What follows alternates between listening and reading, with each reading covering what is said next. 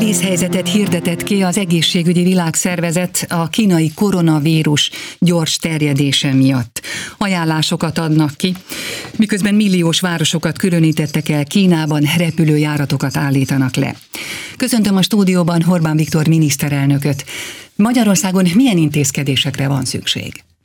Jó reggelt kívánok! Így szokták mondani, hogy az egész világ egy nagy falu, egy világfalu. Ebben sok igazság van, és ennek egyik következménye, hogy ami a falu egyik végében történik, az pillanatok alatt átér a másik végébe is.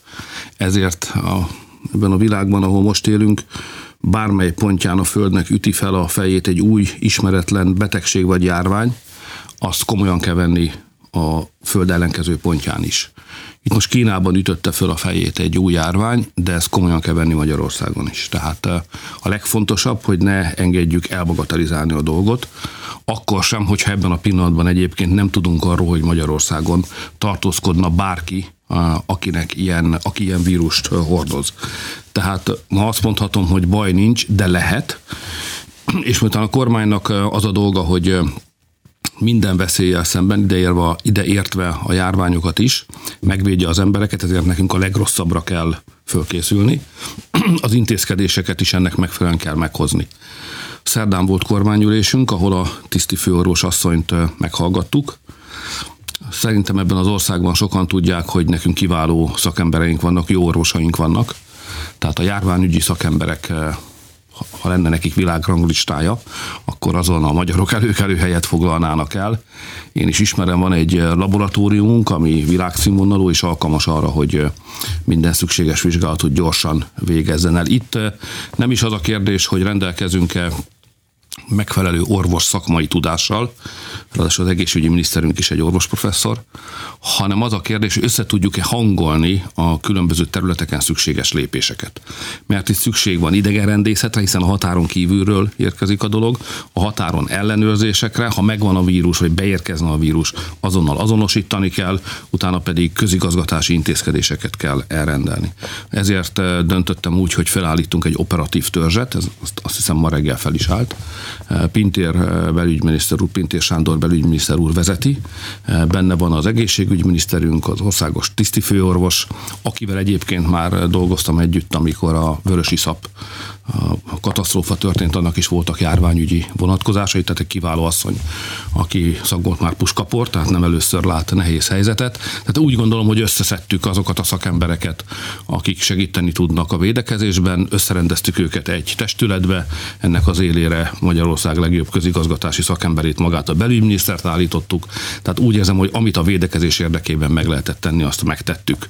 Még egyszer mondom, most nincsen baj, de lehet, ezért a dolgot komolyan kell venni. Vannak magyarok Kínában, azon a, azon a területen, ahonnan a fertőzés megindult. Úgy tudjuk, hogy nyolcan, ebből heten haza szeretnének jönni, és a külügyminiszter urat hatalmaztuk fel arra, hogy minden szükséges intézkedést hozzon meg, hogy még a héten itthon lehessenek azok, akik haza akarnak jönni. Még a világszervezet is utalt arra az egészségügyi, hogy azért a pániktól óva inti az egész világot, mert igen súlyos, akár gazdasági következményei is lehetnek annak, hogyha a túlzásba visszük igen, a pánik Igen, de itt az egyensúlyt kell megtalálni, mert pánikot nem kell kelteni, de bagatelizálni sem szabad. Ez egy olyan vírus, ami egyébként úgy is keresztül tud menni az emberen, ha az ember egészséges és jó az immunrendszere, hogy alig érzi meg. De vannak különösen kitett csoportok. Ugye az ember általában nem saját maga miatt aggódik egy járvány idején, hanem a gyereke miatt aggódik, meg az időszülei miatt. Mert ők azok, akik még nincsenek, vagy már nincsenek a legjobb fizikai állapotban. Ennek a járványnak az esetén, ennél a vírusnak az idősekre kell figyelnünk elsősorban. Tehát a legyengült emberekre, a betegekre és az idősekre kell figyelni, őket tudja a legerőteljesebben megütni ez a járvány. Ezt tudnunk kell.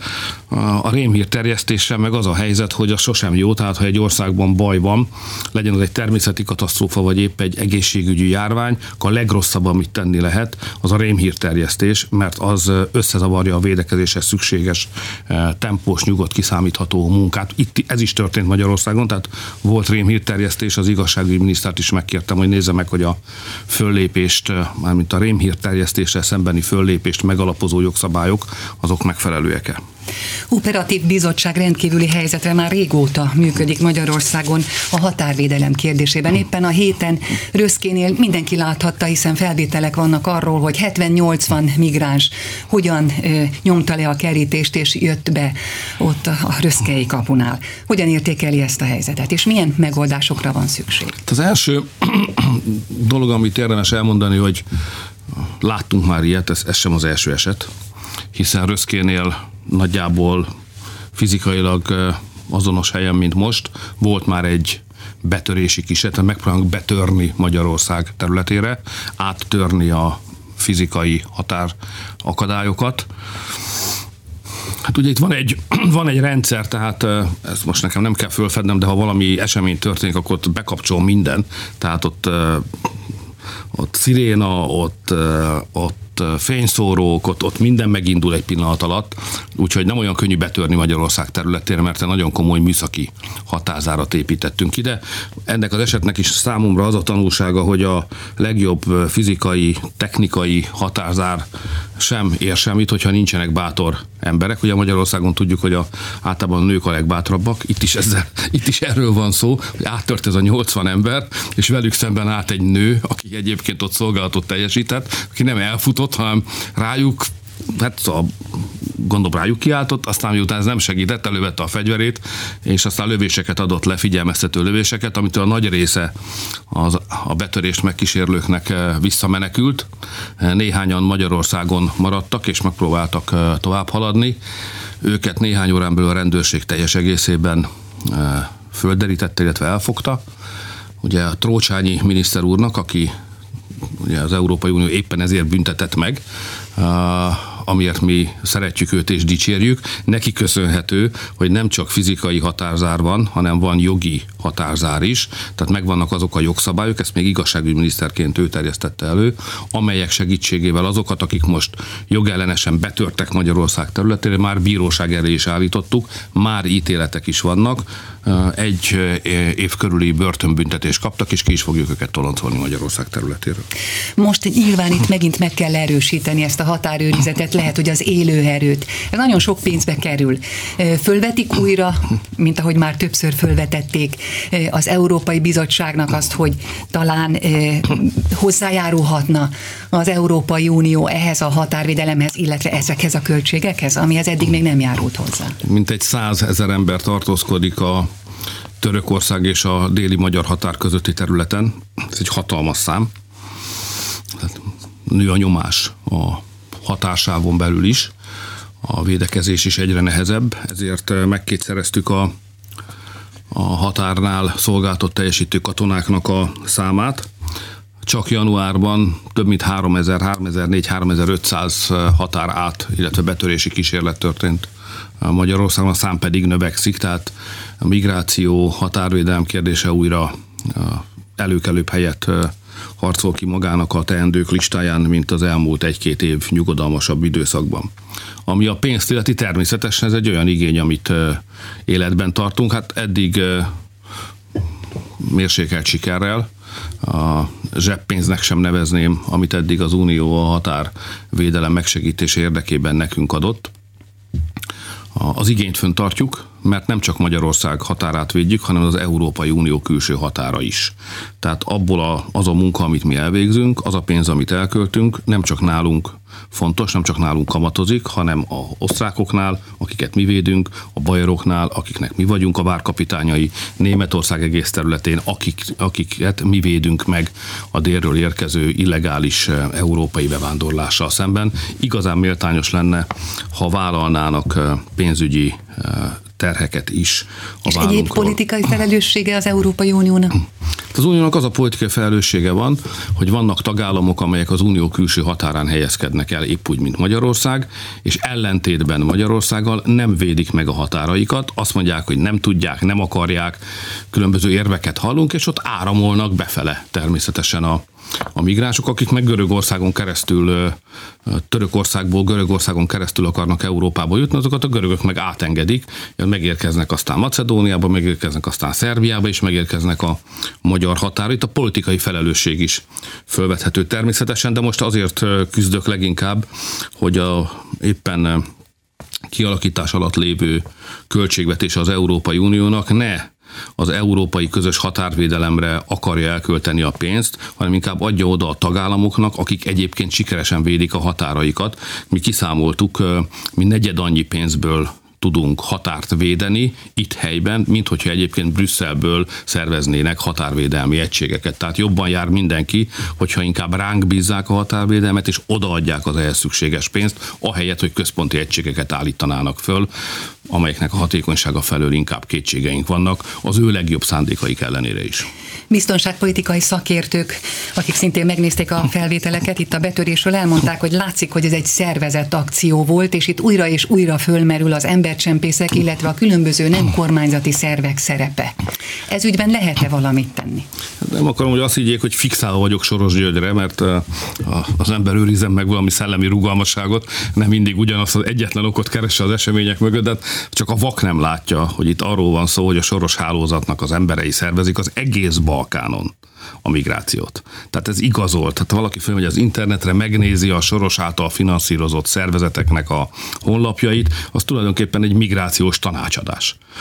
Tehát én mindig mondtam, politikai befolyást akar szerezni ez az ember, ő a világ első számú oligarchája, rengeteg pénze van, a pénzéből befolyást akar vásárolni, és világméretű akciókat képes levezényelni, és ezért maffia-szerű fedett hálózati módszerekkel finanszíroz NGO-nak mondott civil szervezeteket, csoportokat, aktivistákat, politikusokat vásárol meg, és igen, ebből van az, hogy Európában, miközben nyilvánvaló, hogy Európa érdeke a migráció megállítása lenne, lenne, magán a Balkánon, Magyarországon a sorosféle szervezetek emberei, Brüsszelben az általa pénzelt politikusok mind arról beszélnek, hogy a migráció jó dolog, és engedjük be a migránsokat Európába.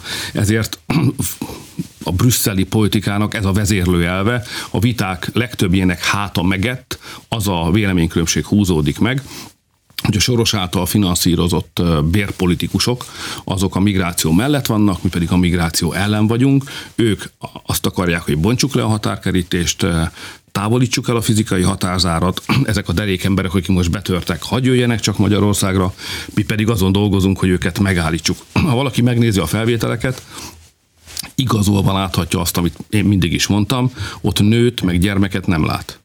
Ezek katonakorú, jó fizikai állapotban lévő, megfelelően fölkészített és fizikailag jó állapotba hozott felszereléssel rendelkező emberek. Ezek nem, nem a szél fújta őket ide.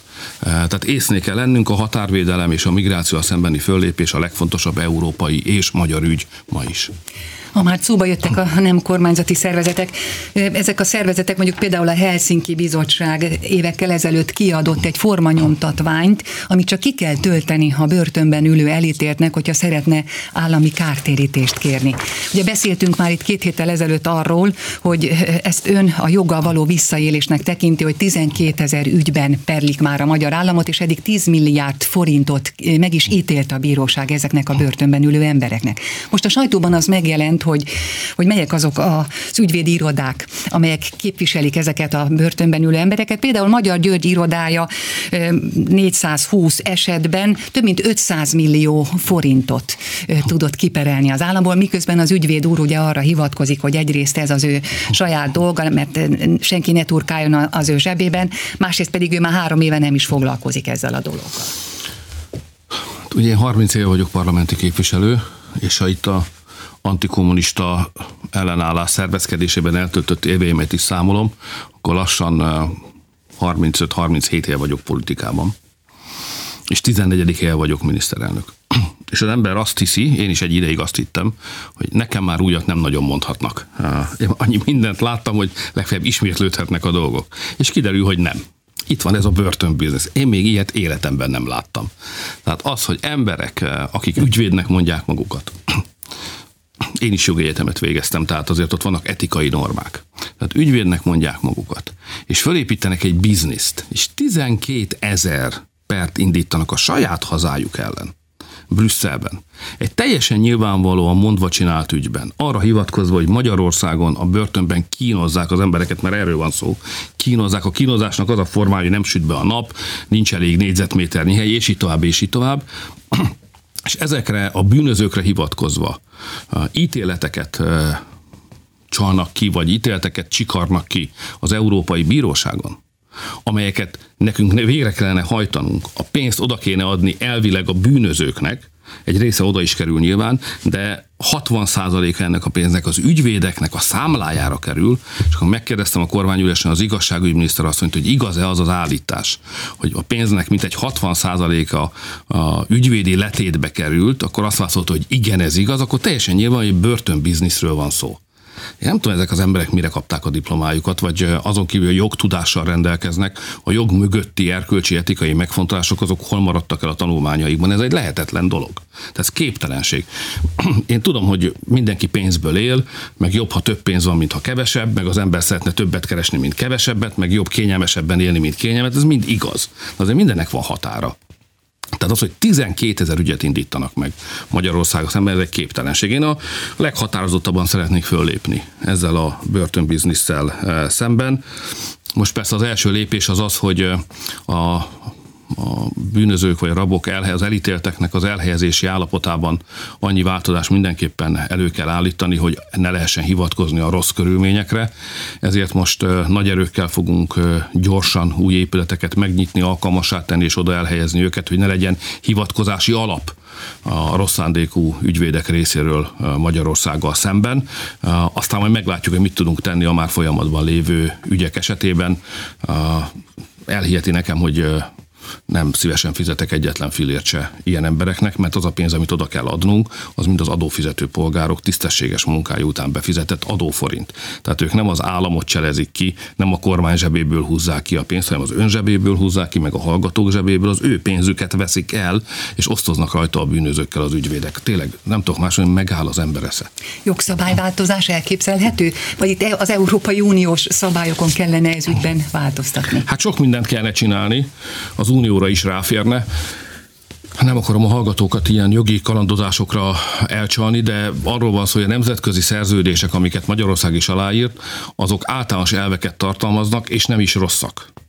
A probléma ott áll elő, hogy amikor ezeket az általános elveket bírói ítéletekben a gyakorlattá alakítják át, akkor ott például a négyzetméter szám egy bizonyos mértékét, vagy hogy nem süt be a nap, azokat olyan körülménynek tekinti a bíróság, ami a egyezményben szereplő kínzást fogalmát kimeríti, ami egy képtelenség.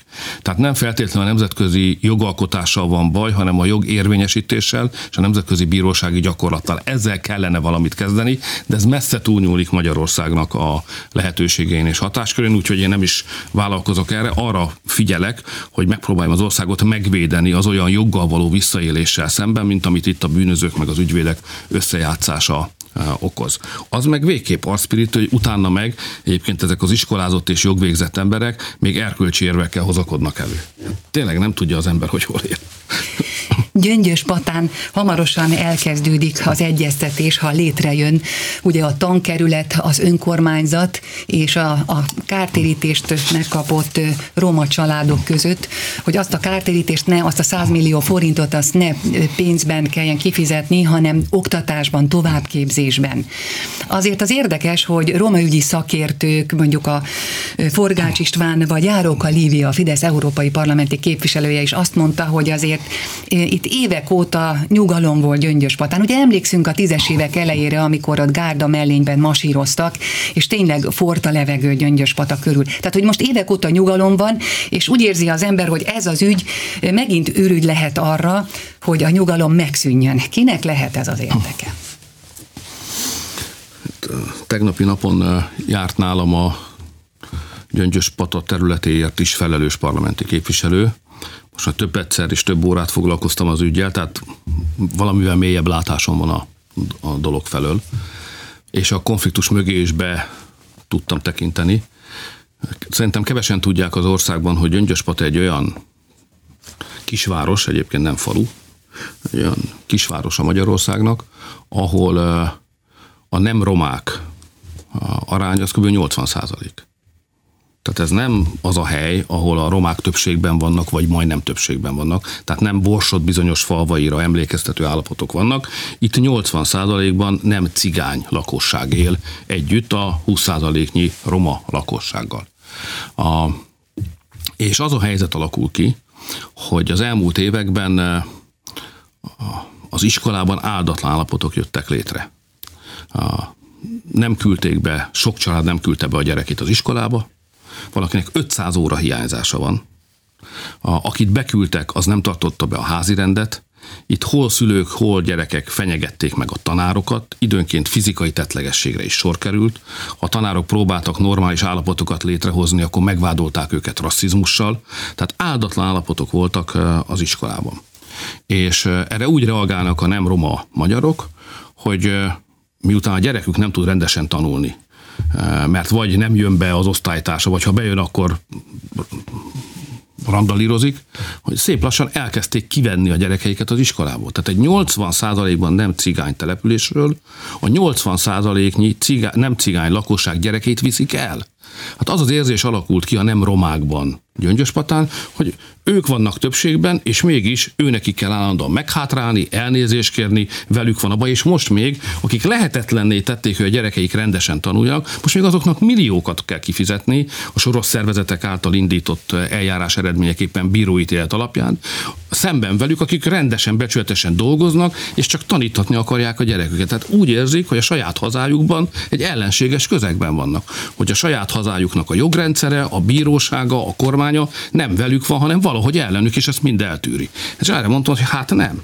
Tehát a, a mi, annak a 80 százaléknyi eh, tisztességes, munkából élő, a gyerekének rendes oktatást követelő magyarnak az oldalán állunk, akik most Gyöngyös Patán éppen meghátrálásban vannak, és úgy tűnnek föl, mintha valami rosszat tettek volna. Úgyhogy mondtam a képviselőnek, hogy sürgősen fordítsa meg ezt a helyzetet. Tehát ez lehetetlen, hogy az emberek el kelljen vinni a saját falujából, ahol egyébként többségben van a gyerekét, egy szomszéd települése iskolába, mert nincs föntartva a normális oktatás feltételrendszer a saját falujában. Egy kis kisebbség miatt. Ez lehetetlen. És azt sem akarom mondani, ez csak etnikai törésvonal, mert a cigányok között is vannak természetesen olyan családok, akik szeretnék, ha rendes iskolába járna a gyerekük, és együtt tudnának tanulni. Nem cigányokkal tudnának is velük lépést tartani, őket is akadályozzák a randalírozók. Tehát ezt az egész helyzetet átfogóan kell megoldani, ezért is kértem fel a képviselő urat, hogy legyen miniszter, aki megbízott az ilyen és ehhez hasonló eseteknek a földerítésében, és javaslatokat dolgozom ki a számunkra, és nem akarok fizetni természetesen, még egyszer mondom,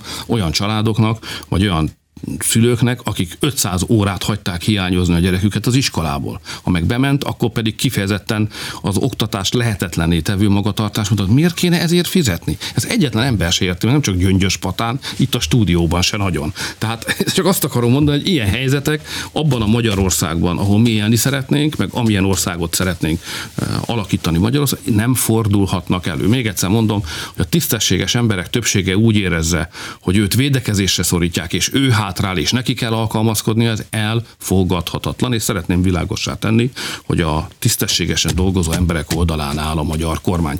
Ráadásul, ahogy ön mondja, ez megbontott itt valamit, mert az elmúlt években már éppen kezdtek a dolgok elfogadhatóbbá alakulni, nem csak Gyöngyöspatán egyébként, hanem az egész országban, mert azzal, hogy a cigány közösség számára, amely valóban kilátástalan helyzetben volt, így vettem át az országot 2010-ben az ország kormányzását a szocialistáktól, hogy a cigány kisebbség kilát kilátástalan helyzetben volt. Segélyből éltek, legfeljebb a gyerek születéstől remélhették, hogy majd segélyágon jön elegendő pénz, de a munkára nem is gondoltak. A közmunkaprogrammal, meg a munkahelyteremtő politikánkkal sikerült a cigányokat visszahozni a munka világába. Egy óriási dolog, és éltek is vele. Én hálás is vagyok nekik egyébként. Tehát ha valaki mondjuk épp Heves megyéről beszélünk, Gyöngyöspata, ha valaki reggelente jön ott a strádán, akkor ebben a rossz ütött kopott barkaszokban videókban láthatja egyébként a bennülő cigányembereket, akik melós ruhába jönnek föl valószínűleg építkezésekre, ugye leginkább alszanak, egy megvezet, de hát jól láthatóan fölkeltek, elindultak, dolgozni akarnak, tisztességes fizetést akarnak, és nyilván föl akarják nevelni rendesen a gyerekeiket.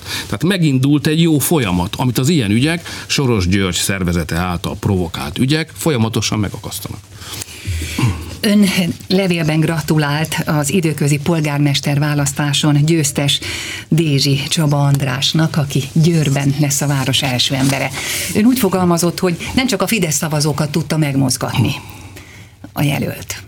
Hát nincs senkinek a homlokára írva, hogy Fidesz szavazója vagy sem, de a számokból legalábbis úgy látom, hogy a polgármester úr az több támogatást kapott, mint amit a Fidesz KDNP egyébként pártlistán kapni szokott, ezért nem indokolatlan talán ez a kijelentés. Szerintem Győrváros jó kezekben lesz a következő időszakban. Ugye egy orvost választottak meg, és egy szív doktort, akinek nyilván szívügye a város, de valószínűleg az emberek szíve is szívügye. Tehát egy olyan ember áll a város élén, aki érti az emberek nyelvén, törődik az emberekkel, és ha jól látom, azt is megértette, hogy Magyarország sikeréhez olyan fantasztikusan fejlődő városokra van szükség, vidéki városokra, mint amilyen éppen Győr, tehát érti, hogy a fejlődést, a gazdasági növekedést fönn kell tartani. Én nagyon régóta ismerem a polgármester urat, ős Fideszesnek eh, számít, egy szuverén ember, mindig kitartott a saját gyakran különbejáratú véleményei mellett. Nekem is sok beszélgetésem volt vele, én sokat tanultam ezekből a beszélgetésekből. Szerintem ilyen típusú ember kell egy város élére, ráadásul fedhetetlen emberről van szó, és miután ott erkölcsileg is megroppantunk abban a városban, helyre kell állítani a becsületet, és nagyon remélem, hogy ez sikerül is majd neki. Köszönöm. Orbán Viktor miniszterelnököt hallották.